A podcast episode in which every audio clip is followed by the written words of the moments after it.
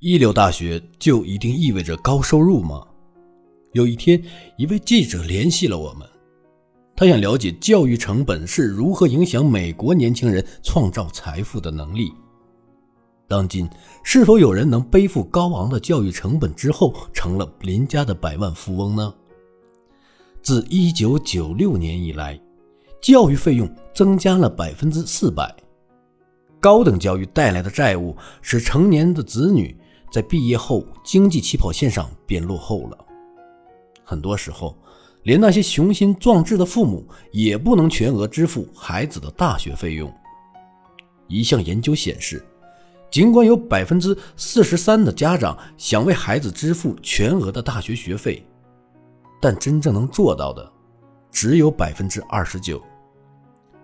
教育的价值仍然存在，但大多数情况下。高等教育在创造财富方面还是有用的，你能提高你的收入水平，但前提是你必须拥有真正的学位。单靠成绩并不能成为领导者。我们在成长过程中都会在某些组织的表现评估中得到相应的分数，分数本身带有一定目的，但实际效用为零。即便如此，它也会对我们每个人产生不同的影响。无论分数如何，有些人都将它视为过眼云烟，还有人基于分数高低来判断未来成功的可能性。然而，还有一部分人并不会刻意无视消极的评级，而是将它作为推动我们前进以及展示最佳自我的一种手段。百万富翁，特别是企业主，通常属于最后一部分人。我父亲在二零一二年对此发表过见解。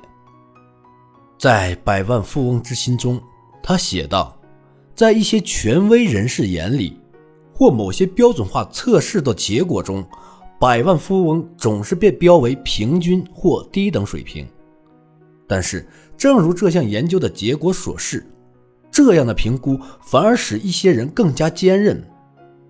很多百万富翁跟我说，就是这样的评估推动他们不断取得成功。他们的决心从何而来呢？源头来自于他们早期对消极评估的回避。拉尔夫·德拉维加是美国电话电报公司的首席执行官，这家公司的年销售额为六百三十亿美元。有近五万名员工。二零一二年三月十八日，亚特兰大宪章报刊登了一篇文章。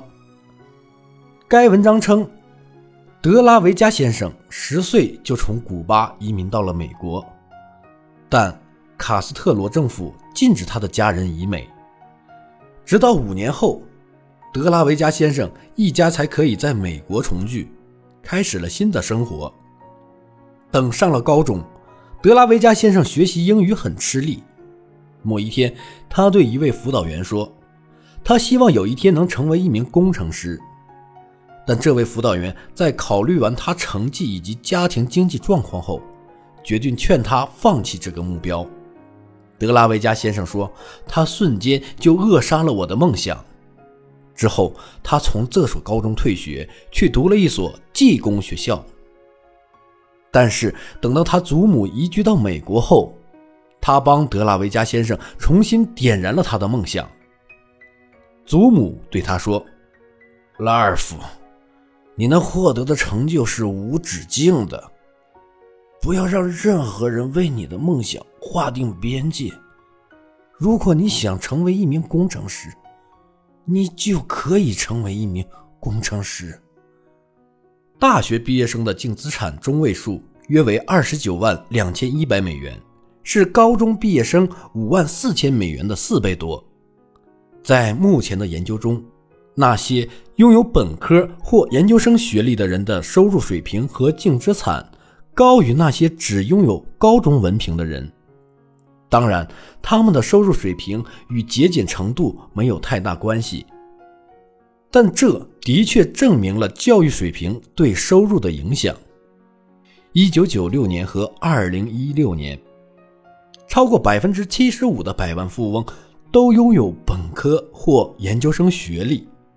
在某种程度上，教育可以认为是创造财富的最低资格，是资格，但并不是保障。